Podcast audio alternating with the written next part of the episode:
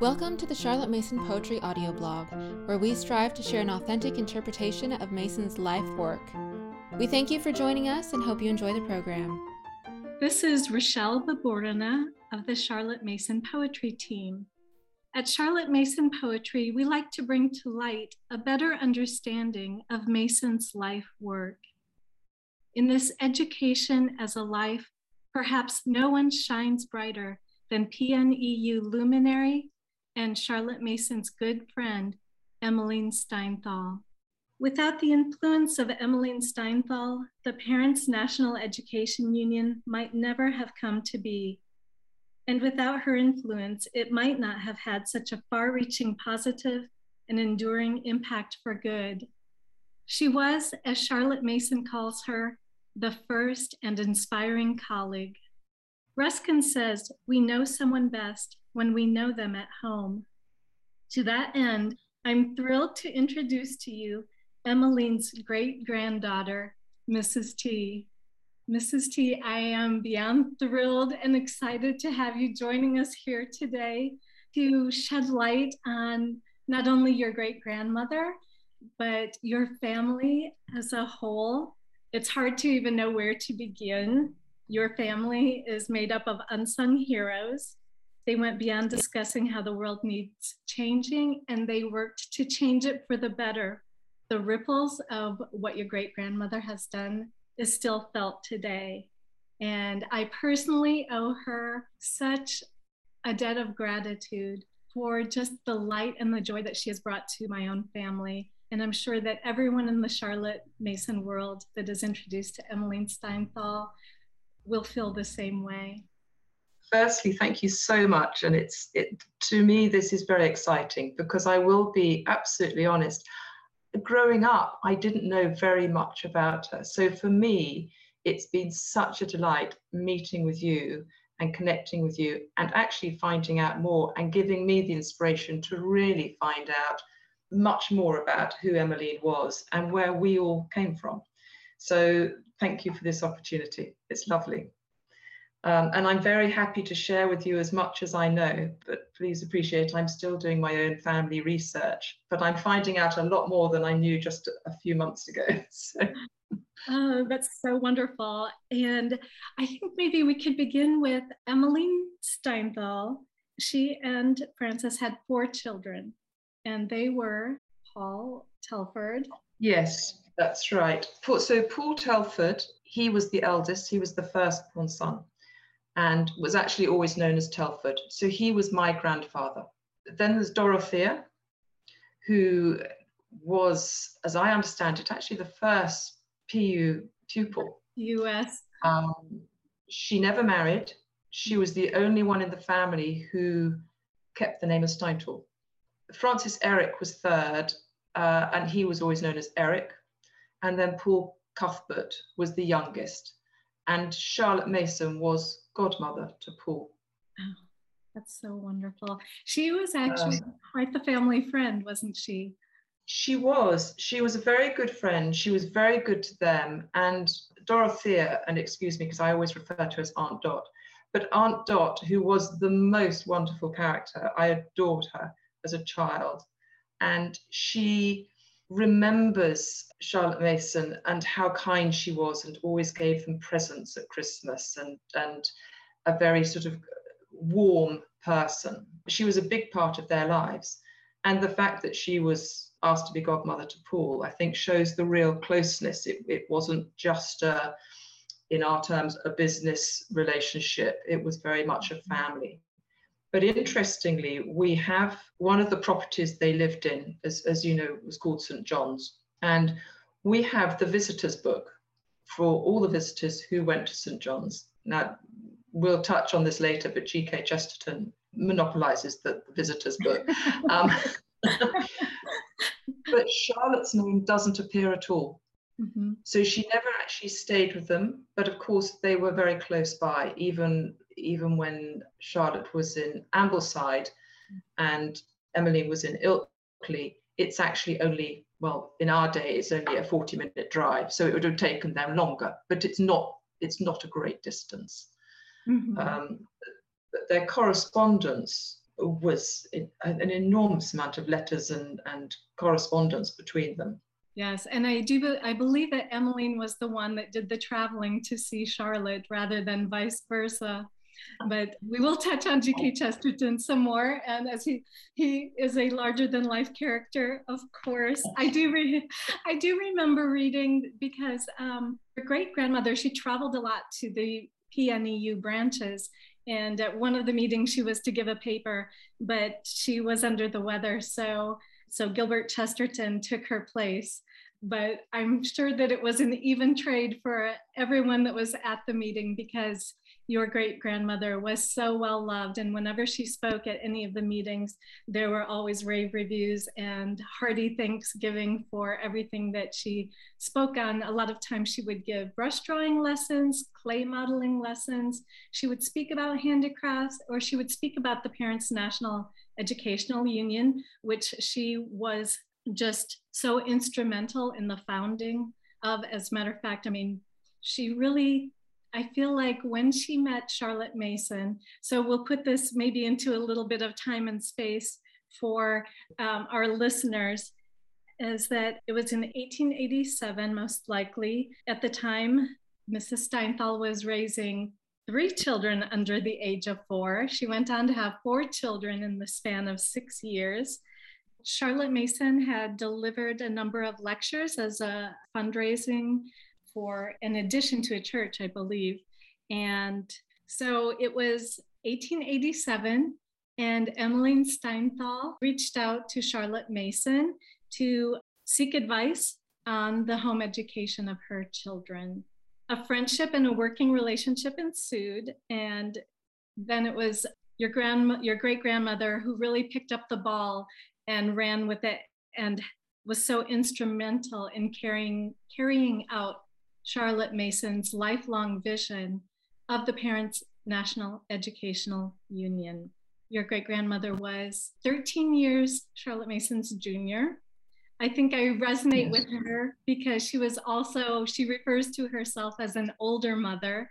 So she would yes. have been 32 at the time of their meeting, and Charlotte Mason would have been 45 which um, is wonderful because she goes on to help in in establishing parents union schools in her 60s is so exciting to me.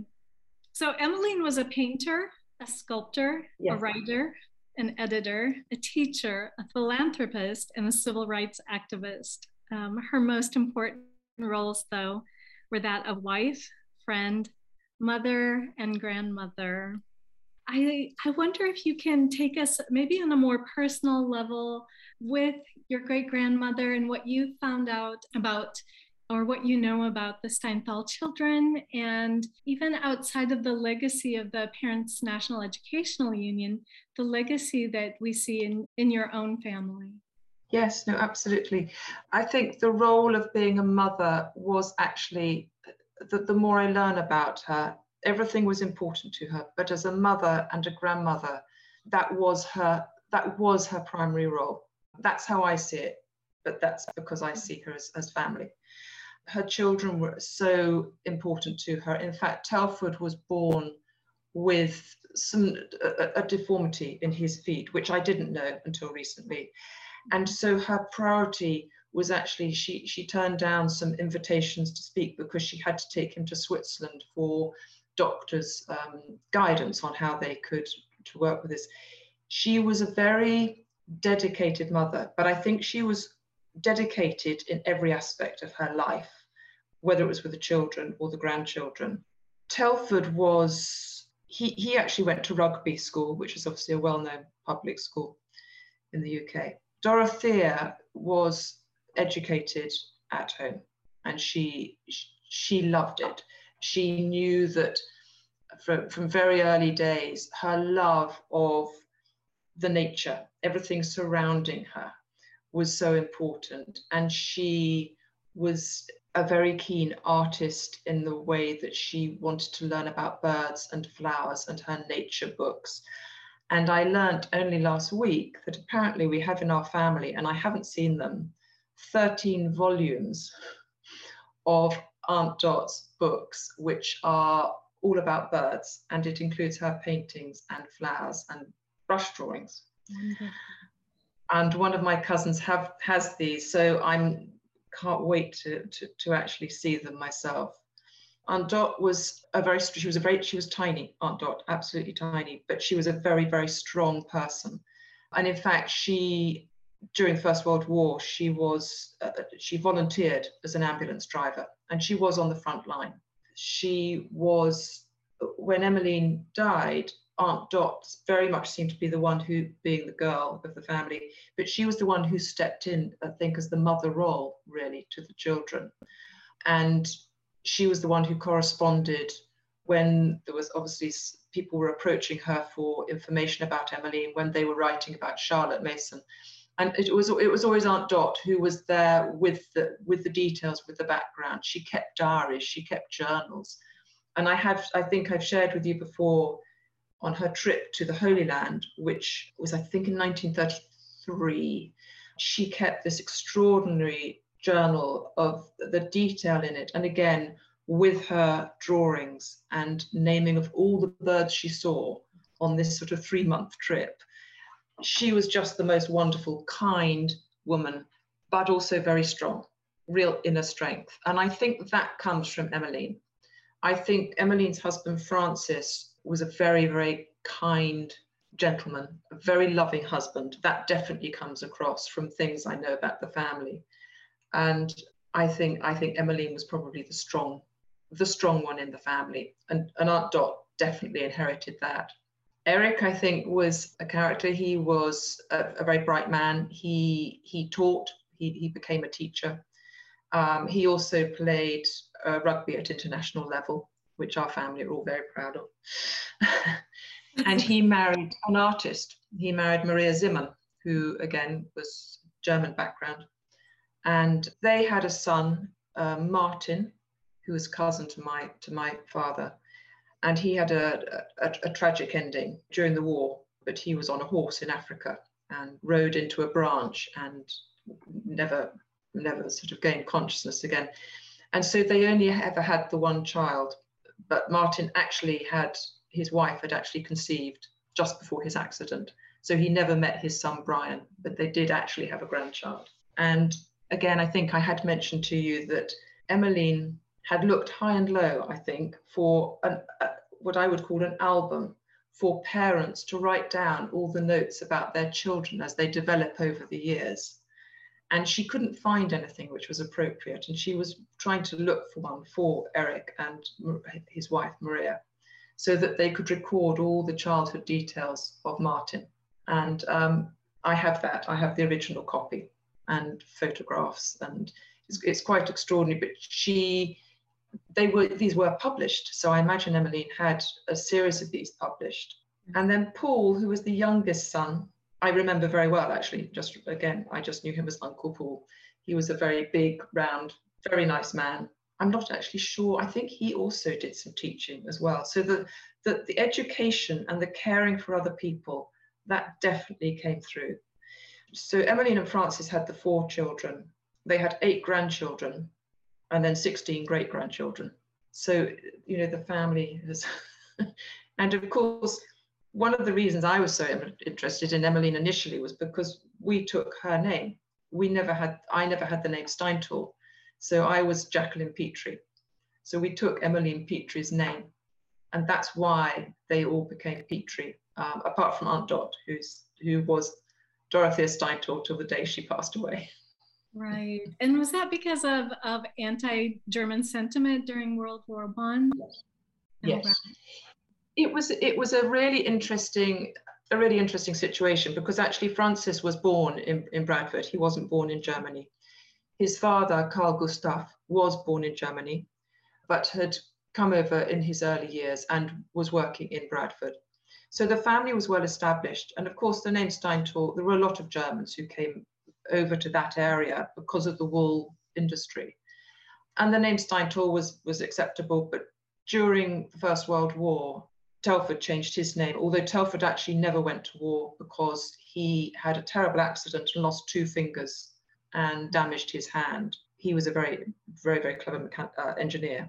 But both Eric and Paul did fight in the World War One, and they signed up as Pete uh, as Steinthal, but they changed their name to Petrie because there were repercussions.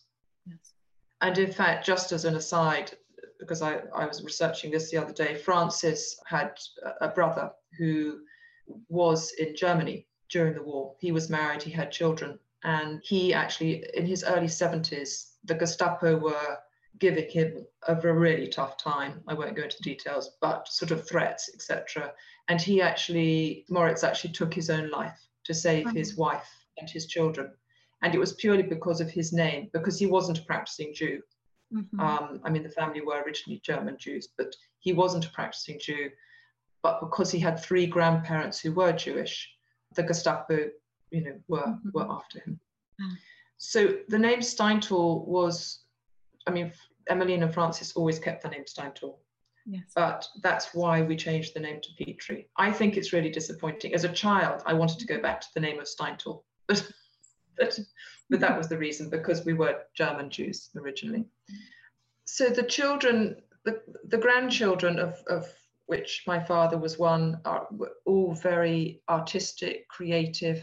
I think uh, my father, who I adored, was a very kind gentleman. I think he was very like Francis, actually, very correct, very loving, adored his family, a wonderful musician, a very good artist. And he fought in the Second World War and then came back and worked for a company for his 45 years of, of, of working. Um, he worked for Unilever. But his love was nature. It was, you know, it was being outside. It was, and and again, all of them, uh, his twin sister and his two other sisters, were of the same ilk. They all had passion. They all had a thirst for knowledge. They, I, I, think the natural talent was probably artistic, creative, mm-hmm. and also, as Jane and I, Jane, my cousin, and I were saying the other day, we love projects hence me sitting here. but, we love projects, and that has come through the family. And I think that, again, has probably come through from Emily, very much so. Yes. Aunt Pauline, who was my father's younger sister, she was a very good artist and she exhibited in, in galleries. His twin sister, Christine, was at the Royal Academy of Music and was a very, very talented musician. And Peggy, his elder sister, who was absolutely wonderful woman, she trained as a governess in Ambleside. Yes, I know that our listeners are going to want to know more about that. Was there anything that your cousin was able to share with you about that? She she was very yes. Um, Peggy uh, uh, Jane mentioned that, that, that, Peggy always talked about her training at Ambleside, and she thinks it was for three years. Jane thought it was three years mm-hmm. uh, training. She said it was the best time of her life. Oh.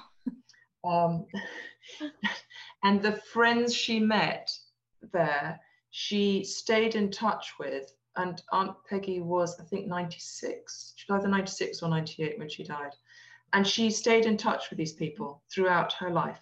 They were the most important friends because the, the things they had shared together and they had learnt together.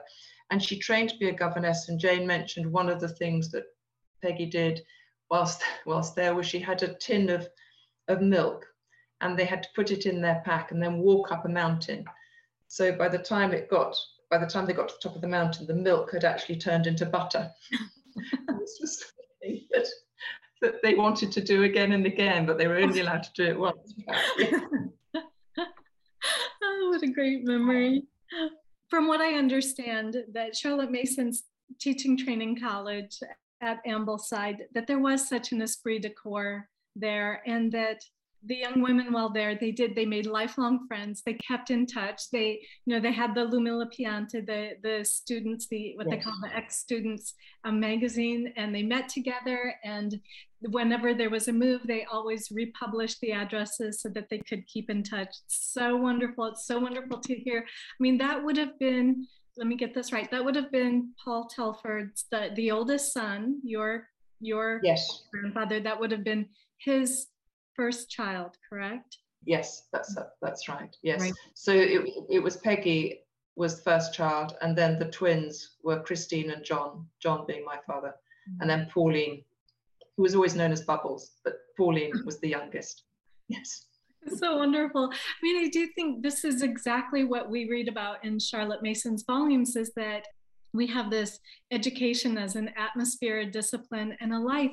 And what comes through so clearly when you discuss your family is that not only do we have heredity, but we also have this atmosphere that emanated from the parents. And because of that, this was something true. It wasn't something forced. It was their it was their life right? It was their kind of normal daily life. Education oh, yes. was yes. not a separate part of it. No, it, it, education was life. Mm-hmm. I think that I think they didn't really sort of think of it.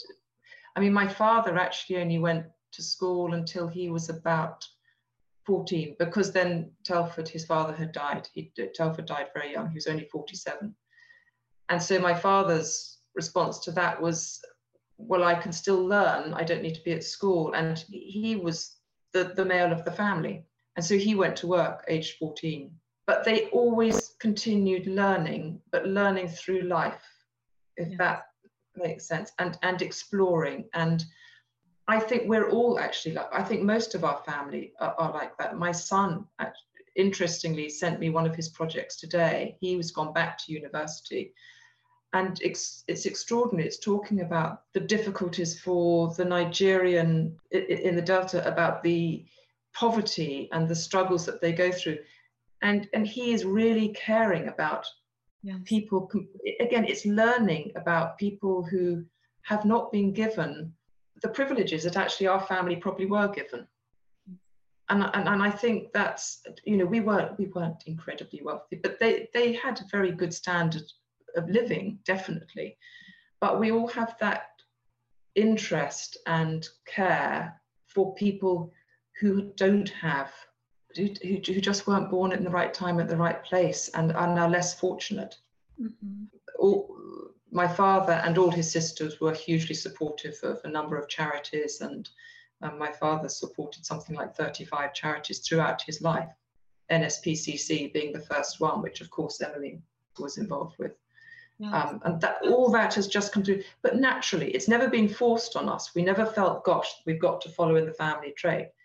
That's a, it's just a natural gene, I think, that's come through. Yes, I, I remember reading in in Aunt May's budget too, where Emmeline she helps children of the Parents Union School have a heart for an orphan that they're going to sponsor and whether this was a real one orphan or actually the work was going was going toward the entire orphanage um, she was able to give a face to this person so that the children would they just develop such a love and a caring for their for their work for this and I guess it is something that we can bring out because the Petries had a steam engine. Your Emmeline Steinthal's father and his brother they had um, a steam engine business and they provided steam engines to the cotton mills. And you can correct me if I'm wrong or enlarge upon it. And then Francis Steinthal had a, it was a yarn factory. Am I correct? Yes, yes, that's right. Yes, he was a wool merchant. Yes, that's right, in Bradford. And then um, your grandfather went on to though he though he wasn't he he wasn't he did go to rugby which is a public school and in american terms we can we call that a private school private and, school yes right and um but in my reading of the parents review um, someone brought out the fact that when paul telford went to that school that the headmaster wrote uh, because he was so um, impressed by his interest and his the love of learning that he brought with him to rugby. And he also continued to partake in all of Aunt May's kind of um, student clubs. He sent in, um, he was sending in acrostic riddles and um, he did brush drawings to illustrate stories, things like this. So he was still very much part of, of the parents' review school, what it was called at that time and he went on to um, he did get his doctorate of yes, science as a mechanical engineer it might be interesting to the americans to know that he came over and and actually worked at general electric, electric for two yes. years before returning back to england Um, oh, I would love to talk about your Aunt Dot, Dorothea, a little bit more because as an artist, she plays a really important role in the, the brooch or the student pin that was divine, yes. designed for the students yes. of the Parents Union School. Can you tell us about this at all? Yes, she was she was asked to design it, and and I think the original design. I don't have one. Perhaps you. I'm sure that you have one. I but, don't um, have one. I've been looking and looking, and I'm so I just love to have one, and I'm sure there must be one in the family treasure somewhere but yes, so she actually designed it, and you know, it, it's her love of creation and birds, and she brought into it the things that were important to her as well. And it was the lark, isn't it? That the, the bird is the lark. It was the lark, and you know, they had different designs prior to Dorothea kind of redesigning it because they were never happy with the design. The lark never looked like a lark.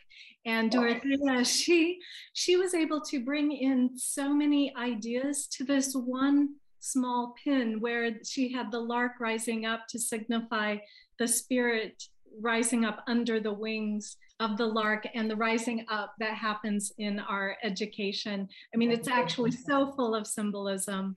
I yes. have, I do yes. not have one. I would send it on if I did. I do not have one, but I have seen two. I've seen two in person. and they're silver. They're quite beautiful, and I really, I will keep my eyes out. I have a, I think you have a better chance of finding one over there.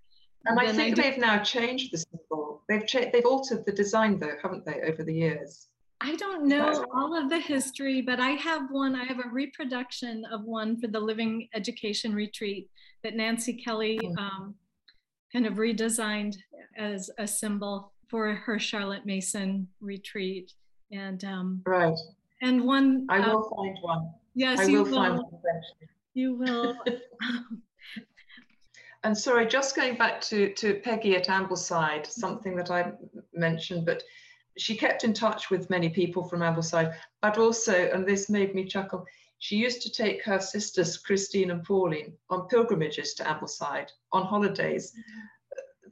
Really, for the rest of their lives, they used to go back to Ambleside, and she used to, and she loved it. I I always thought that she had lived there for many, many years. I never understood she'd actually only been there for the three years at Charlotte Mason. But yes, she she took them back, and they all loved you know, their, her heart never left Ambleside. That's so beautiful. That's so beautiful. And um, you have you have a cottage in the Lake District, right? So is your heart? Yes, that's I'm, I'm actually here right at the moment. Yes, I'm sitting oh, here. Wonderful. I where better to do this from. I'm looking up at the um, the mountain called the Old Man of Coniston, um, which is fairly close to Ambleside and overlooking the River Crake, which flows through our garden. And I've got lambs and skipping around in the field. It is the most perfect location. oh my goodness. Oh my goodness. See, yes, Charlotte Mason Poetry. Why didn't you fly me there for this interview? Yes. Um, but, well, so tell me, how does it feel when you and your cousins are kind of um, when you visit the Armitt Museum or you visit Ilkley, and um, what is that like for you?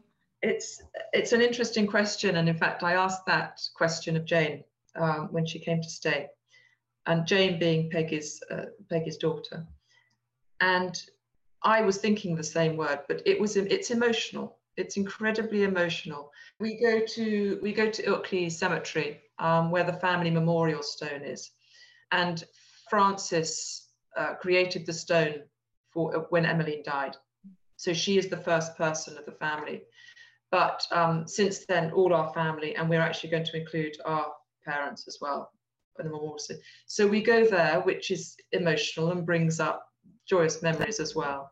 And then we go to visit the two houses that we can still find that they lived in. There was another property they lived in, but I don't know where that is. And it's St John's, where they lived from 1900, I think it was, they moved there. Um, it is it is a huge grade two listed property his, of, of, historical interest, and therefore you're limited as to, to what changes you can make. And Emmeline and Francis entertained hugely. this the visitors book just highlights how generous they were in so many ways to people they knew, to people they didn't know, and also um, a lot of family from Germany used to, to come over. So we go to visit St. John's, and which is now converted into flats. But we can go and stand there and we can imagine, and we and they have a blue plaque over here in England if there's if it's a particularly building of interest or somebody of interest lived there, they put a blue plaque on. And that blue plaque is that G.K. Chesterton visited the house regularly. um, so that's so everybody who goes past notices that. They probably don't know why he went, but right. Um, Francis and G.K. Chesterton were visitors to St. John's in Ilkley. They visited regularly and they visited for long periods of time as well. And all, of course, this is noted in the visitors book, which is full of G.K. Chesterton's. He, he does a little name and then lots of sketches. So we've got a lot of his illustrations in the book. And for Francis's 50th birthday, he wrote um, a masque, so a little a play. And all the children, so Telford, Dorothea, Eric, and Paul, all had to participate in this play for their father, which was written by G.K. And of course, he talks about, you know, his meeting of Father John O'Connor was actually at St. John's, and he was the person that the he was the inspiration for the fictional detective of Father Brown. So all that happened actually at St. John's, and he talks about striding out of St. John's and onto Ilkley Moor. And when I was in Ilkley just a few weeks ago with my cousins, we were thinking, well, actually, the moor isn't that close. Perhaps that was a little bit of poetic license. But then we've worked out the route that he walked, and he was absolutely right. It would have been probably about a four minute walk from St. John's straight onto Ilkley Moor. But of course, now there are houses there, so it's a little bit trickier. But he was very much part of their lives. He loved them, they loved him. We've got so many G.K. Chesterton little illustrations and drawings in the family. And he used to send, he used to wrap up his presents for Dorothea in wrapping paper. And he used to draw on the wrapping paper. And we've still got this wrapping paper mm-hmm. and little notes that he's left. We've got, probably got you know, so much of his, which is wonderful to keep, and we will always keep. Um, but he was very much thought of as, as almost like part of the family. I know that his wife, Frances, and Emmeline, they both resigned from their duties at the same time, from their duties with the yes. with the PNEU.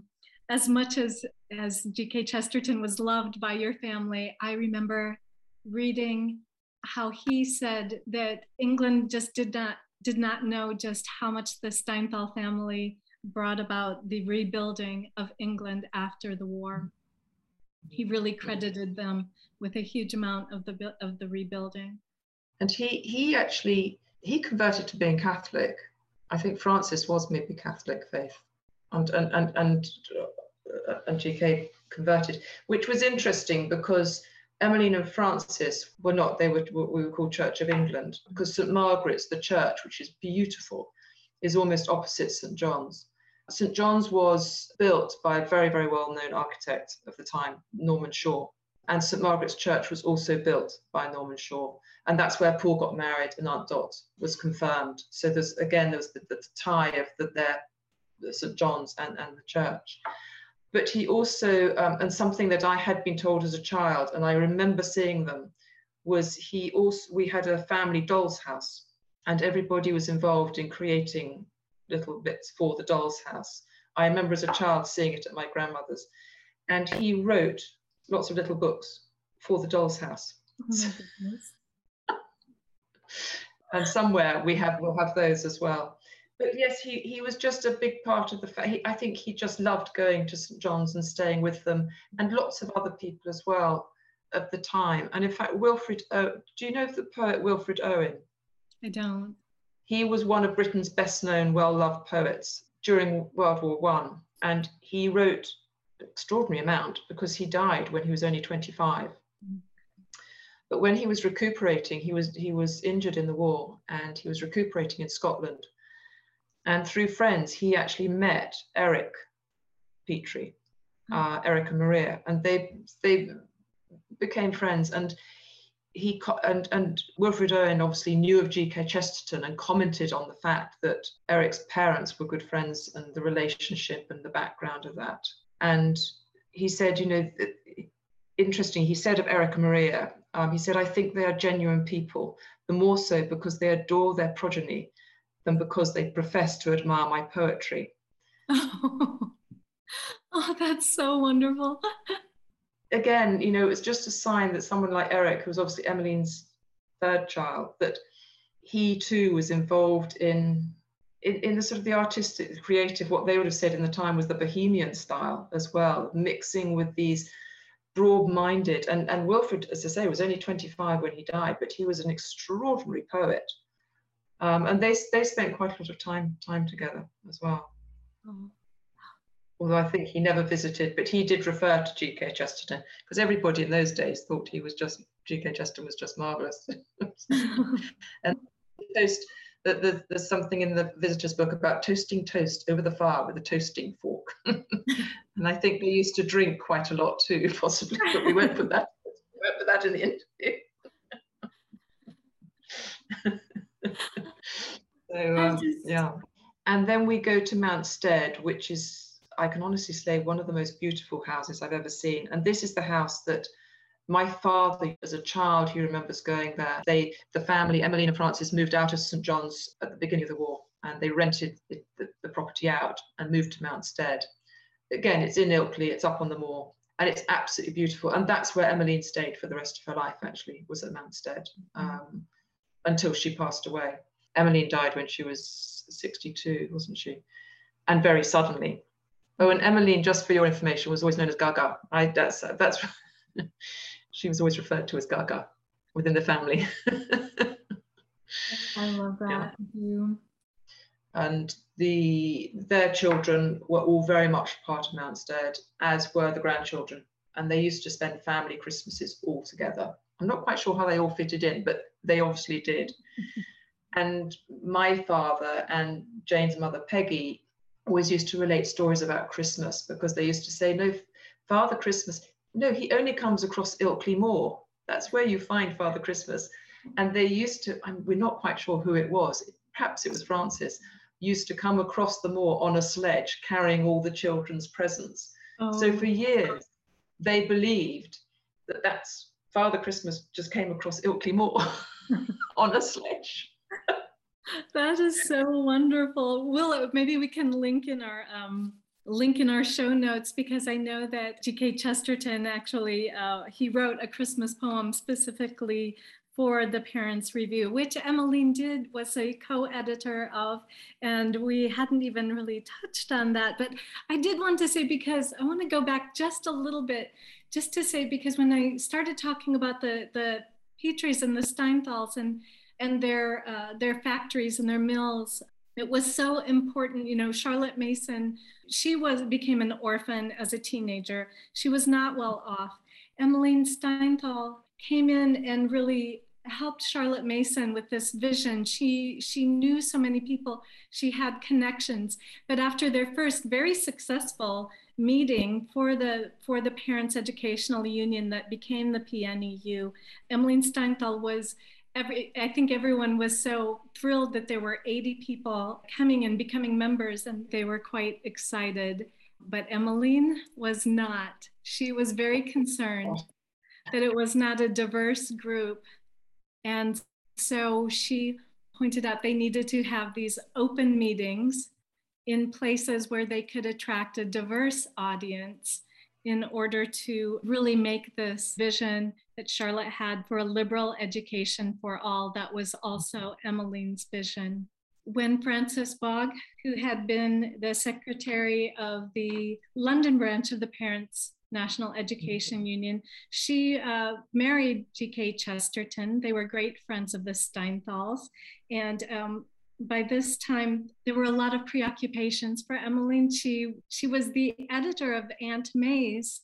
I don't know if you can tell us more about this. Aunt May was the nickname that Emmeline's children had for Charlotte Mason, but then it yes. became it became a part of the parents' review, and Emmeline wrote it and headed it up. Would you like to talk about that at all? I don't, I don't know a huge amount about it. I'm really sorry. I, you know, I have read some of it, but I don't, I don't know very much about it. I'm sorry. Okay. I'm not, not... That's all right. I can, I can quickly say that it was, it contained recipes for the, it was the children's section of the magazine. Section, wasn't it? Yes. So it, it contained recipes and, and it, it, it was also sort of encouraging the children to make certain things so that they could give them to some of the, the children who needed clothes. Um, and then she and then she, and, and, art groups and things like that wasn't it and poems and all it was a real a real variety of things as far as i can see because i don't know that i don't know too much about it but i have read bits and pieces mm-hmm. um, and it's a wide but i suppose this was the purpose of it you know the real breadth of things that were included in in aunt may's budget Yes. And it was to keep the children intrigued and to keep them thinking broadly rather than narrowing narrowing in.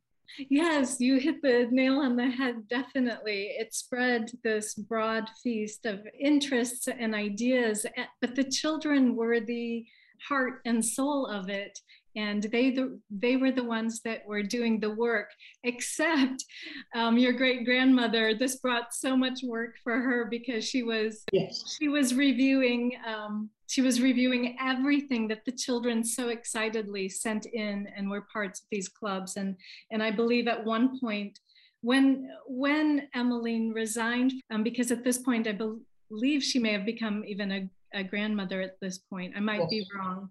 No, she, I think that, that that is that's correct. I think the timing of it was that um, the, the grandchildren, Telford, I think, was born, and so I think that she felt she needed to spend time with them, and, and she was just being perhaps like all of us being pulled in too many directions. Mm-hmm. But as I said in the beginning, I think that's when she perhaps realized that actually family had had to come first but she never lost her interest either. I mean you know that obviously went through till till her dying day. But mm. the, but at that point the family had to come first.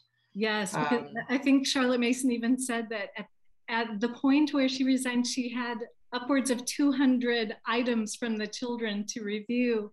And so um, it just it, it, really did become too much. And um, but Emmeline had continued to give um, because it was very important that to Emmeline that it wasn't just an education for children, but that they gave the support to the parents, all of the support that they needed.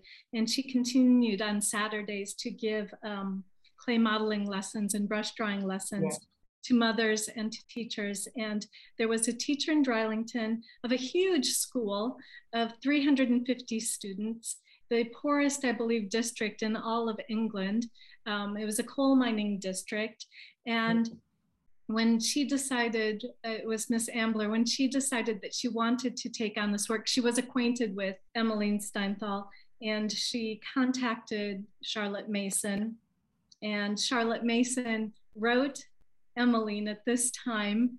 Now, Emmeline would have been, I believe, 60 at this time, and said, just think of it we now have the people we have um, we have a staff we have what we need to bring this reach even further and wider and your great grandmother rejoined at that time and was so instrumental in getting books to this school and really helping the work of this school. So I just can't say enough just how many generations have been affected positively by your great grandmother. And that's really what I wanted to bring about. You know, something that Emmeline said, it echoes in my mind constantly as a mother and as someone who works with the Charlotte Mason philosophy. And that is, she wanted um, her work to be a light to the mothers and a joy to the children. Yes, yes. I believe everything she did was, and it's what the impetus behind my work thanks to your great grandmother. And I'm so pleased that you would share and expand on your family today and that you would share so many wonderful personal things about your family and about your great grandmother with us. Thank you. Uh, it's been an absolute pleasure. Thank you. If you have enjoyed this episode, please leave us a rating or a review on iTunes. Thank you for listening to the Charlotte Mason Poetry Podcast. We hope you enjoyed the program.